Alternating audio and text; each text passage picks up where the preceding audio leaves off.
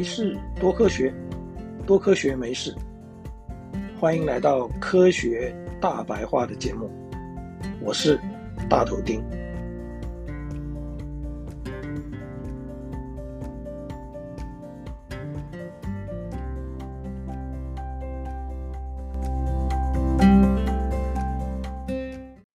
因为食品安全以及其他的问题，我们常常会看到以“零检出”作为标题的新闻。例如，二零二二年三月二十四号，联合新闻网上有一则新闻标题是“为消费者食安把关，南市，也就是台南市，猪肉药残。”也就是药物残留检验去年零检出，内容是说，二零二一年台南市政府抽验了四百四十三家养猪场，结果全数合格，完全没有验出禁药来。二零二二年三月二十七号的自由健康网上也有一则新闻，标题是。最干净的十种水果，农药零检出六种水果上榜。这一篇文章告诉大家，根据农委会的统计，在整个一百零九年，芭乐、莲雾等水果的农药检验全部过关，没有一件是不合格的。到底什么是零检出？没有验出农药或禁药来。就真的表示完全没有吗？事情可能没有大家想象的单纯。这一集就来跟大家聊一聊零检出这个话题。如果我们拿家里测量体重的体重计来量一根鸟类羽毛的重量，我们会发现机器的指针纹风不动，还是停留在零的位置上。难道羽毛没有重量吗？大家都知道，肯定不是的。那是因为羽毛的重量实在太轻，远远低于家用体重计的测量灵敏度，以至于完全读不到数据。如果我们用实验室里面专门测量微小重量的电子天平，那就可以测出来这一根羽毛有多重了。再举一个。恰恰相反的例子，我们想用家用体重计来量一头大象的体重，当然了，我们必须假设体重计不会被大象给踩坏了。同样也是测不出真正的数据的，因为大象的体重远远超过了体重计可测量体重的上限，所以说测量会受到所使用的仪器的精准度。和可测量范围的影响，超过了仪器的限制，就得不到测量人员想要知道的数据。有了适当的仪器，接下来还必须考虑测量的方法了。再以体重计来举例，我们必须双脚都站在体重计上，而且不能随便晃动，才可以得到稳定的数据。如果是一只脚踩在机器上，但另外一只脚踩在地板上，又或者在体重计上蹦蹦跳跳，这样都得不到正确的数据。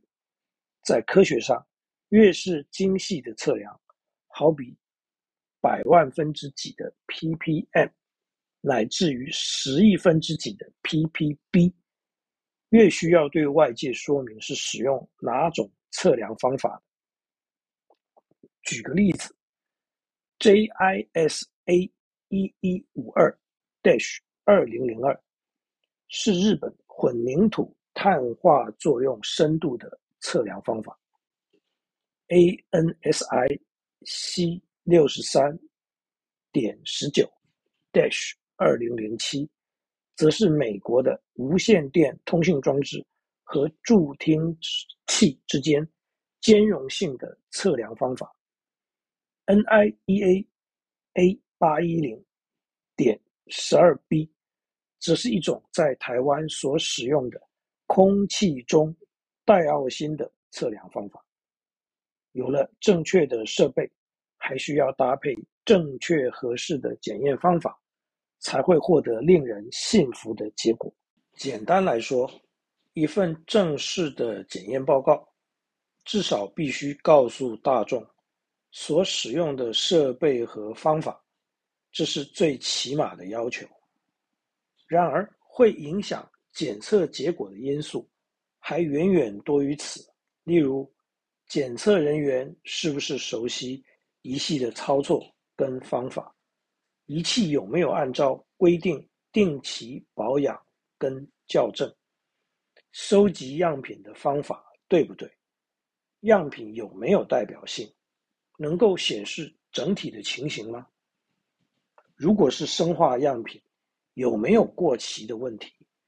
在送检前是不是遵照指示处理？例如，是不是需要低温保存？以上任何一个环节出了问题，都有可能造成检测的失败，或是数据的失真。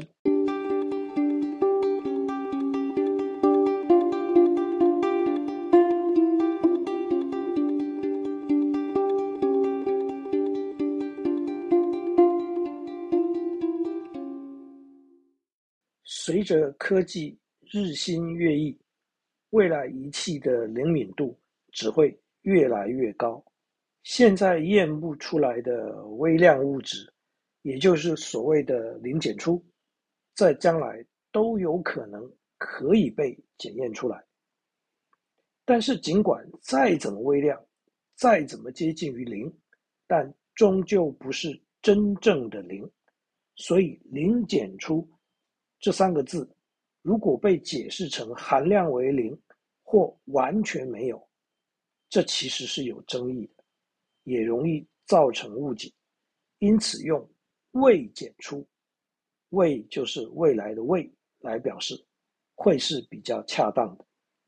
下一次，当我们在报章媒体上再看到零检出这三个字的时候，我们可以提醒自己一下。这是一个语义含糊而有争议的名词，未检出才是比较恰当，而不至于造成误解的名词。